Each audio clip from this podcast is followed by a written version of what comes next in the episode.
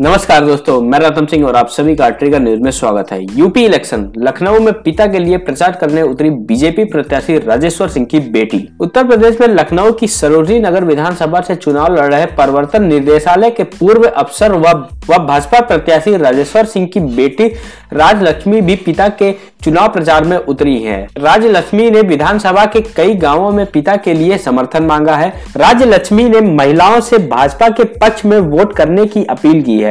राजलक्ष्मी ने यहाँ लोगों के बीच जाकर कहा कि भाजपा एक अकेली पार्टी है जो सबकी बात करती है। राज्य लक्ष्मी ने कहा, मोदी जी और योगी जी इस प्रदेश को एक ईमानदार सोच से आगे बढ़ा रहे हैं। मेरे पिता हर किसी की मदद करते हैं। उन्होंने कहा, मेरे पिता के पास जो भी अपनी परेशानी लेकर आएगा, उसका हल निकल जाएगा। मेरे पिता तब तक विश्वास नहीं हारेंगे। मेरे पिता तब तक विश्राम नहीं करेंगे जब तक समस्या का हल नहीं मिल जाता।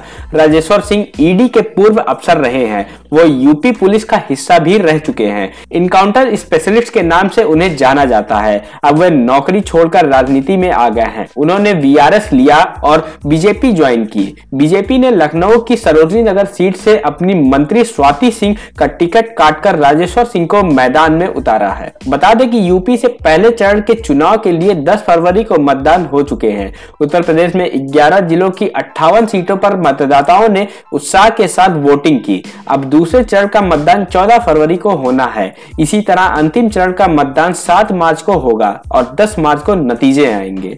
आप सभी का इस पर क्या कहना है, हमें कमेंट बॉक्स में ज़रूर बताएँ। अगर आपने हमारे चैनल को सब्सक्राइब नहीं किया है तो उसे भी सब्सक्राइब कर ले। तब तक के लिए जय हिंद, जय भारत।